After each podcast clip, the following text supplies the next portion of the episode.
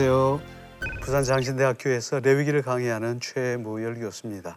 지난 시간에 우리는 예배에 대해서 생각해 본 바가 있습니다. 번제와 소제에 대해서 생각해 봤죠. 아, 이제는 그 세 번에 대해서 그 뒤에 화목제와 또 어, 속죄제, 속건제 바로 여기에 대해서 생각해 보겠고 그것의 어떤 현대적인 의미에 대해서도 우리가 한번 생각해 보려고 합니다. 아, 하나님에 대한 그 거룩 가운데서도 우리가 기억해야 할 것은 하나님은 항상 아, 예배를 받기를 좋아하시고 예배에 관심이 많으시다라는 것에 대해서 이제 생각한 바가 있습니다.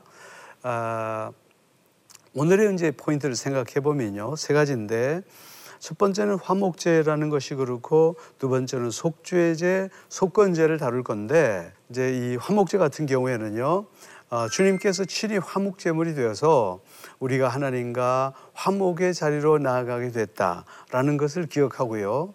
어, 두 번째는 어, 주께서 친히 속죄 제물이 되어서 어, 우리가 죄로부터 완전한 자유함을 얻게 되었다는 거. 그리고 어, 세 번째는 주님께서 친히 속건 제물이 되어 주셔서 우리도 남의 손해에 대해서 배상하면서 나갑니다. 이런 세 가지 관점에서 어, 생각을 해 보려고 합니다. 아, 먼저 우리가 첫 번째로는요, 어, 화목제에 대해서 생각을 해 보려고 합니다.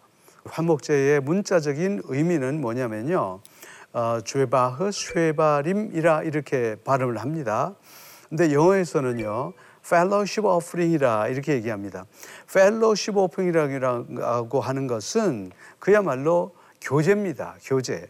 그래서 하나님과 우리와의 교제 관계가 일어났다. 라는 관점에서 그렇게 얘기를 할 수 있고 특별히 어떤 원수되었던 사람과 또 원수되었던 사람끼리의 대화목의 역사가 일어났다라고 하는 것을 어, 얘기를 하고 있고 이것은 결국은 하나님과 우리와의 관계에서도 이런 똑같은 관계가 일어났다라는 관점에서 이해해 볼 수 있겠어요.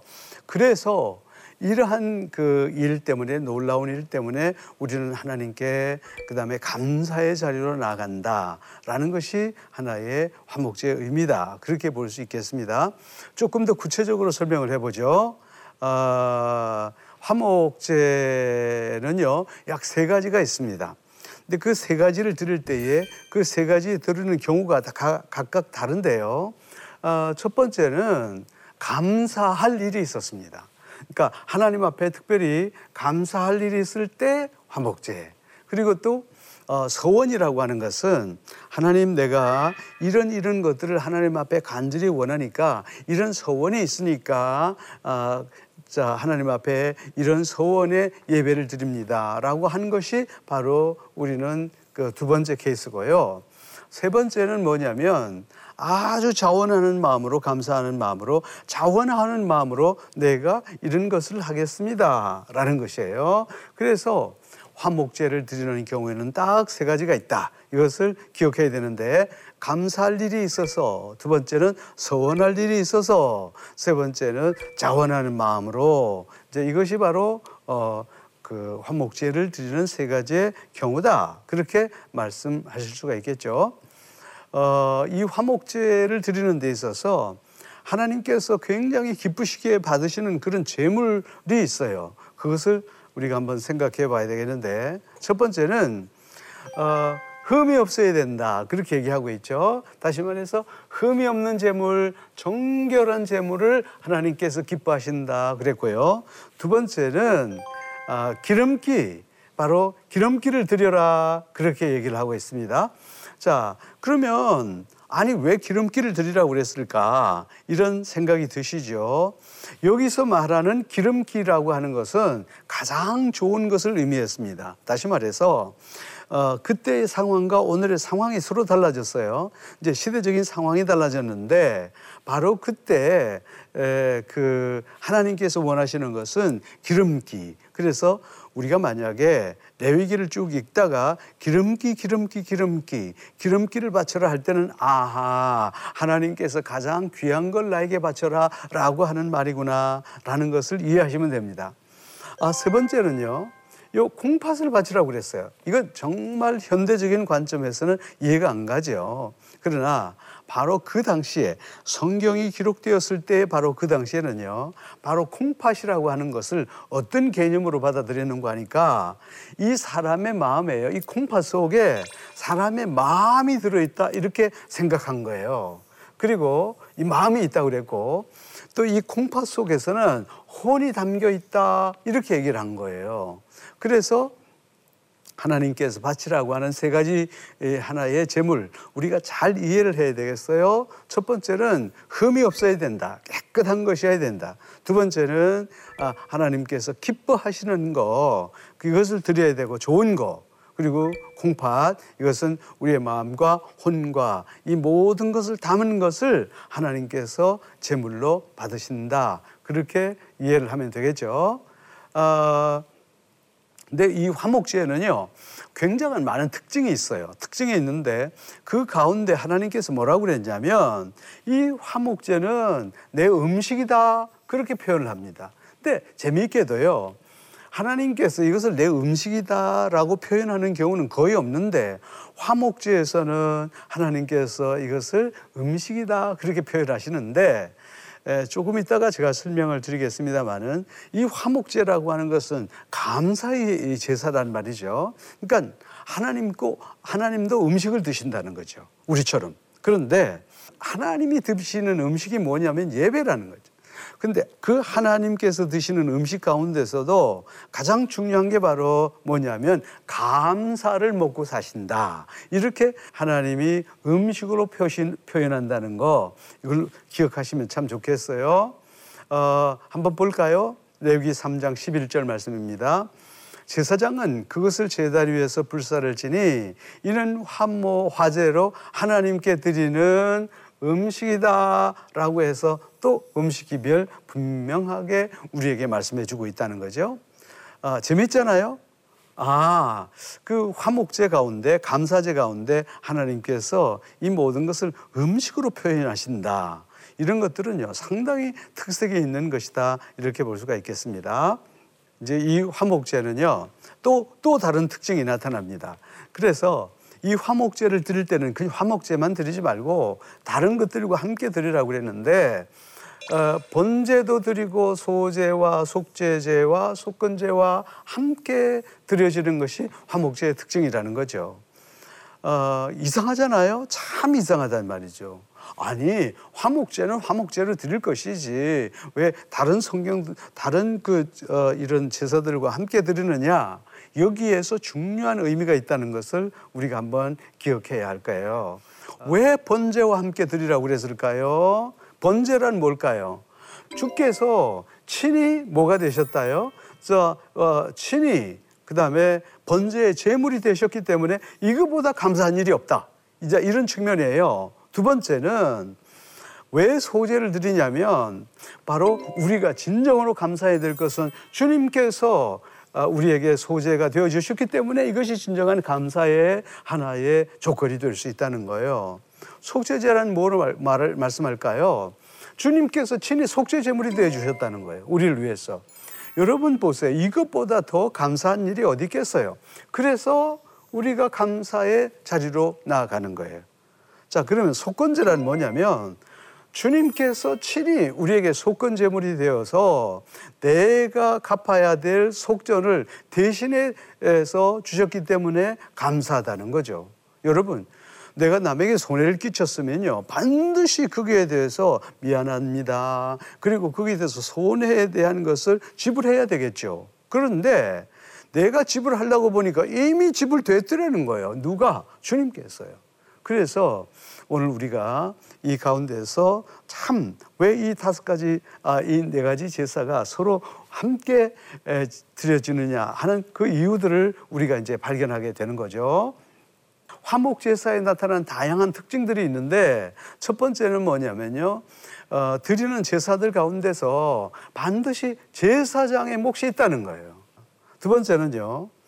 이 재물을 어, 골고루 나눠 먹으라는 거예요.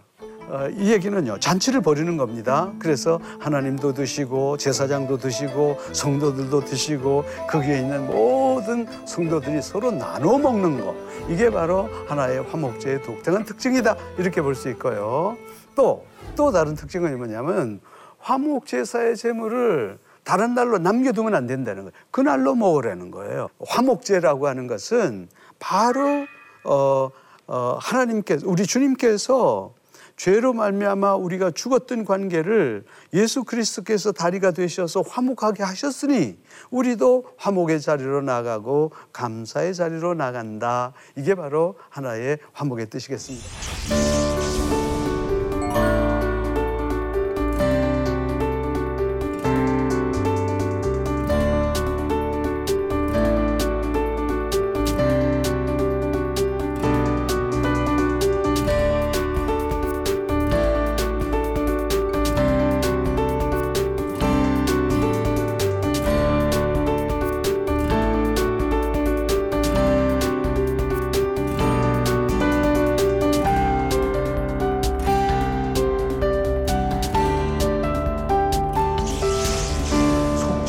대해서 조금 더 얘기를 해 보도록 하겠습니다.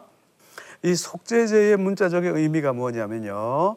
어, 히브리에서는요, 히타트라는 말을 씁니다. 이것은 관역을 쏘았는데 이 관역이 정확한 자리로 나가지 않고 그 다음에 다른 곳으로 가버렸다. 이런 뜻을 갖고 있고요. 어, 영어로서는요, sin offering이라고 해서 우리가 그야말로 하나님 앞에 이런 이런 저런 죄, 그 다음에 죄를 지은 것을 말하는 것이고 어, 속죄죄에 있어서 우리가 기억해야 될 게 꼭 하나 있어요. 이게 뭐냐면 속죄라는 말보다는 정화라는 말을 많이 쓰게 된다는 거예요.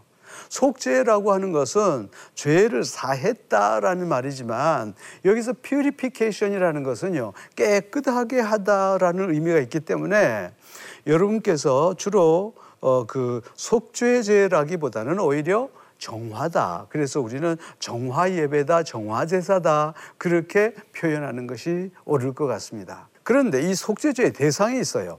누가 속죄죄의 대상이 되냐면 속죄죄에서는 이렇게 네 가지로 서로 얘기를 하고 있어요. 제일 먼저는요, 바로 이 사람이 어, 어, 영적인 대상자가 돼야 된다는 거예요. 교회에서 영적인 지도력에 있는 사람들이 첫 번째 대상, 대상이 된다는 거예요. 두 번째는 뭐냐면요. 어, 족장이라든지 이런 하나의 민족의 지도자가 그 다음에 속죄의 대상이 된다는 것이고요. 세 번째는 이뿐만 아니라 온 회중이 하나님 앞에서 잘못했을 때 이것도 속죄의 대상이 될 수 있다. 이렇게 얘기하고 있고요. 마지막으로는 회중 개인. 다시 말해서 한 사람 한 사람 다 하나님 앞에서는 속죄의 대상이 될 수 있다는 거예요. 근데 이것을 이렇게 살펴보면 단 한 사람도 하나님 앞에서 속죄제를 지내지 않아야 될 사람이 없다는 거예요. 다 죄인이라는 거예요. 그러면 그 죄의 강도가 누가 세냐? 다시 말해서 영적인 지도자가 먼저 그 다음에 어, 속죄의 대상이 되고 정치적인 지도자, 온 회중, 그 다음에 한 사람 한 사람 다 하나님 앞에서 모두가 아, 대상이 되어야 된다. 그 바로 그것을 우리에게 말씀해주고 있는 거죠. 그러면 속죄죄에서는 죄를 무엇으로 규정하고 있느냐? 무엇으로 구체적으로 죄라고 얘기하느냐? 그것을 보면요. 아주 간단해요. 레위기를 이해하는 데 있어서는 세 가지로 이해하라고 그랬잖아요. 하나님 앞에 거룩, 자신에 대한 거룩, 이웃에 대한 거룩이라고 그랬잖아요. 마찬가지로 죄도 마찬가지예요. 죄도 누구 누구 누구에 대한 죄인고 하니까 바로 하나님에 대한 죄, 자신에 대한 죄, 이웃에 대한 죄 이것을 하나님은 죄라 그렇게 우리에게 규정하고 있다는 거죠. 자 그러면 어, 이 속죄제 다시 말해서 정화제사라고 하는 것은 어떻게 우리가 결국은 깨끗해질 거냐 죄로부터 탈피해서 깨끗한 삶을 유지해 나갈 거냐 하는 그 과정이 굉장히 중요한 거죠. 그래서 이 과정의 과정을 살펴보겠습니다. 어, 여기 보면요. 한번 어, 과정을 한번 사, 생각해 보세요. 첫 번째 우리가 헌신의 제사에서도 과정이 있었잖아요. 마찬가지로 여기도 과정이 있는데 흠없는 재물을 준비해라. 두 번째 회막 거기로 끌고 가라. 그리고 그 머리에 안수해라. 그리고 여호와 앞에서 그 재물을 잡아라. 그랬죠? 그리고 회막에서 그 재물을 일곱 번 뿌려라 그랬어요. 그리고 그 피를 쏟아라 그랬어요. 그리고 난 다음에 이게 속죄 제물을 거기서 완전히 불태우고 나머지는 전부 어, 재 버리는 곳에 갖다 버려라 이렇게 얘기합니다. 이 과정이 아무런 의미가 없이 이렇게 한 것일까요? 절대로 아니라는 거예요. 도대체 우리의 죄의 문제를 어떻게 할 수 있느냐?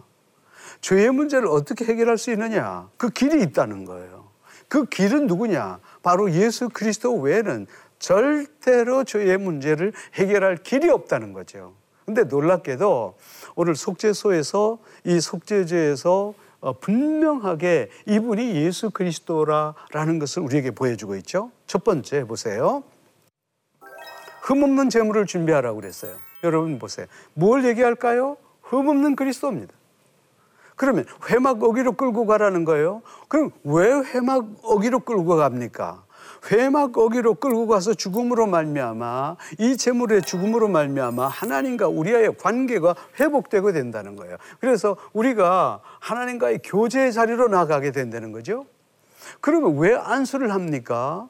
그 얘기는요. 죄를 대신했다는 거죠. 그러면 요 앞에서 잡고 다시 살육당했다는 거죠.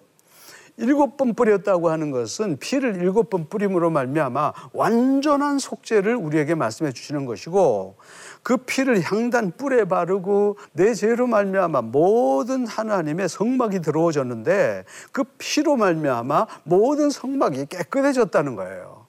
그리고 피를 쏟고 그리고 나머지 번제단 위에 불사르는데 이것은 완전히 이분이 속죄의 중재자가 되셨다는 거예요. 예수 그리스도가. 나머지는 죄 버리는 곳에 버리는데 모든 사람을 위해서 버려주신 예수 그리스도의 모습이 바로 여기에 정, 아주 정밀하게 나타난다. 그렇게 볼 수가 있겠습니다. 속죄제에서 지속적으로 얘기하는 것은요, 핏뿌림이 나타나는 거예요. 왜 그럴까요? 왜 그 예, 성막이나 모든 성구에 피를 뿌리라고 그럴까요? 인간의 죄로 말미암아 하나님의 성소가 더러워졌다. 바로 그런 것을 우리에게 말씀하고 있습니다. 속죄제에서 유난히 나타나는 것이 뭐냐면 피가 강조가 된다는 거예요. 피. 계속해서 피. 그래서 사장에 보면요. 6절, 7절, 17절, 18절, 25절, 30절 피, 피, 피, 피, 피. 여러분 이상하잖아요. 왜 이렇게 속죄해서 이렇게 속죄해서 피가 이렇게 강조되는 것일까요? 그것은 바로 피, 예수 그리스도의 피만이 모든 죄의 문제를 해결할 수 있다라는 것을 우리에게 말씀해 주고 있는데 히브리서 9장 22절 말씀에 보면 율법을 따라 그의 모든 물건이 피로서 정결하게 되나니 피 흘림이 없은즉 죄 사함이 없느니라. 누군가를 피가 흘려야 된다는 거예요. 피 아니면 죄사할 길이 죄사함을 받을 길이 없다는 거예요. 이게 바로 뭐냐? 예수 그리스도께서 피 흘리심으로 말미암아 모든 인류가 완벽한 하나의 피 흘림으로 어, 구원의 자리에 들어갔다는 것을 우리에게 명확하게 말씀하시는 거죠. 속죄 제사가 우리에게 주는 교훈들이 있는데 하나님은 죄를 너무 싫어하신다는 것. 그리고 영적인 책임이 큰 사람일수록 죄에 대해서 민감해라는 거예요. 그래서 어, 그리고 우리 죄를 살 수 있는 유일한 길이 예수 그리스도뿐만 아니라 그래서 죄에 대해서는 이 죄의 문제를 미루지 말고 즉시 해결해야 한다라는 것을 우리에게 말씀하고 있습니다. 자, 이제 마지막으로 속건제인데요. 속건제의 문자적인 의미라고 하는 것은 아샴. 이것도 역시 관역을 빗어놨다는 건데요. 특별히 뭐냐면 guilt offering이라고 해서 sin offering과는 많은 차이가 있습니다. 그러니까 길트라고 하는 것은 남에게 잘못하고 남에게 손해를 끼치는 그런 것을 말하는 거죠. 그래서 특별히 여러 가지 의미 가운데서도 남의 이익을 침해한 사실에 대해서 배상 이것을 어, 강조하고 있다는 거예요. 그래서 우리는 이것을 뭐라고 얘기하냐면 어, 배상 제사라고 하는 것은 이것은 배상해 주라는 거예요. 보상해 주라는 거예요. 남의 잘못돼서 이것이 바로 속건제다 그렇게 볼 수가 있겠습니다. 속건제에서는 무엇으로 어, 그다음 죄로서 규정을 하게 되냐면 자 보세요. 물론 속건제도 세 가지예요.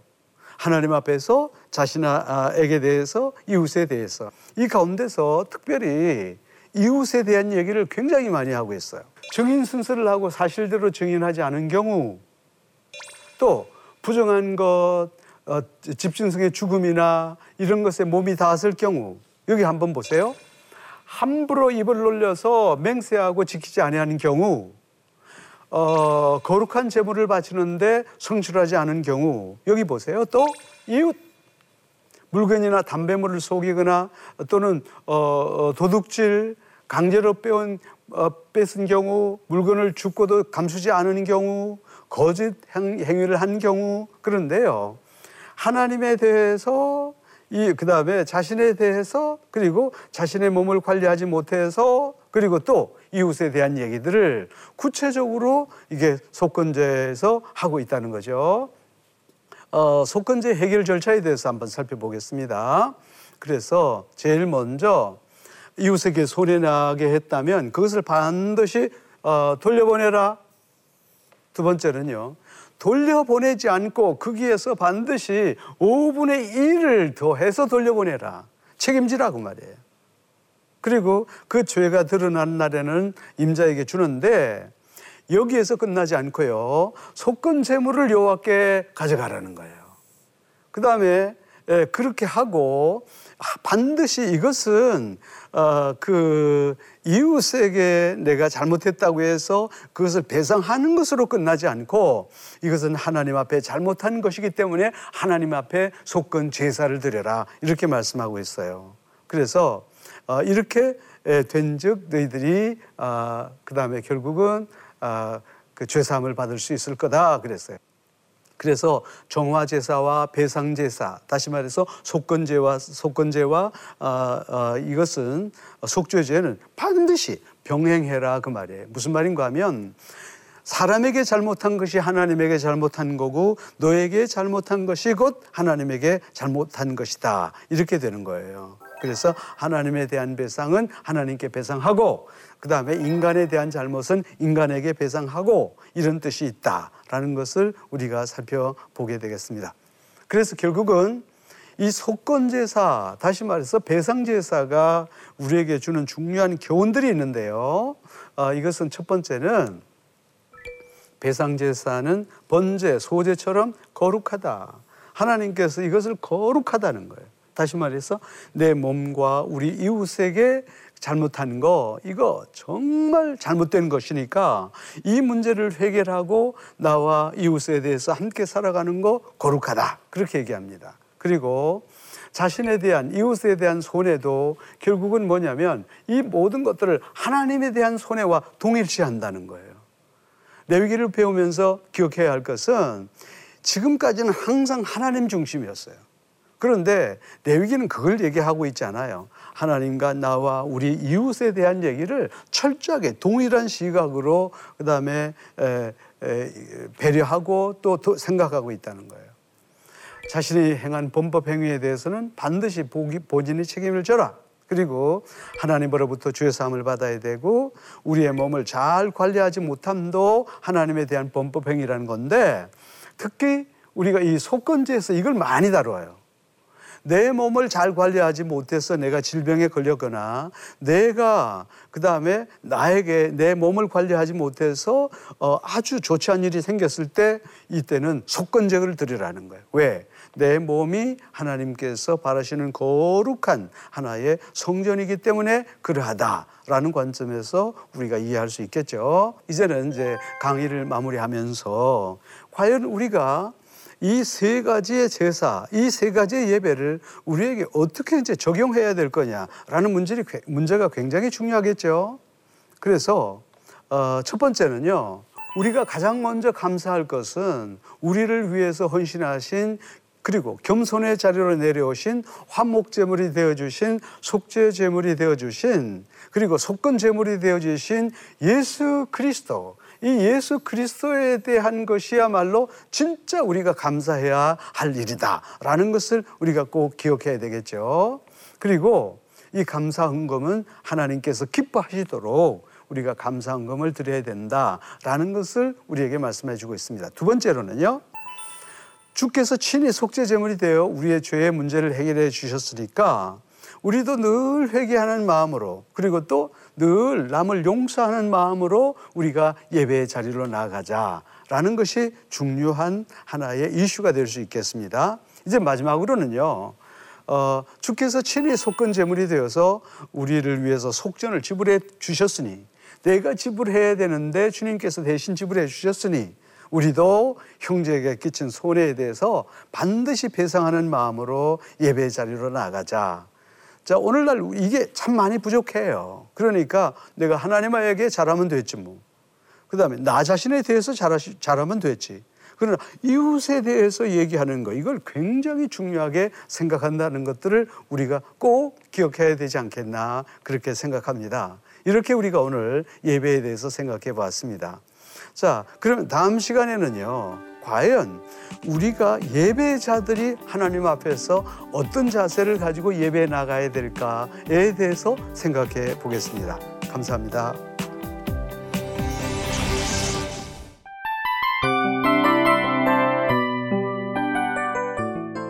이 프로그램은 청취자 여러분의 소중한 후원으로 제작됩니다.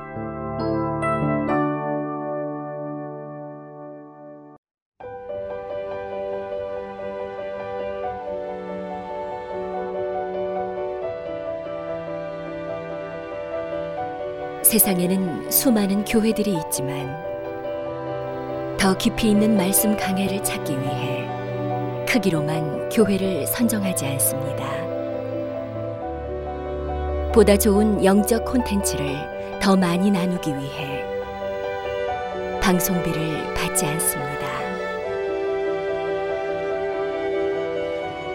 1년 365일 복음만 전하고 싶어서 우리는 광고를 하지 않습니다. 온누리의 복음을 땅끝까지 CGN TV와 함께 땅끝 선교사가 되주세요.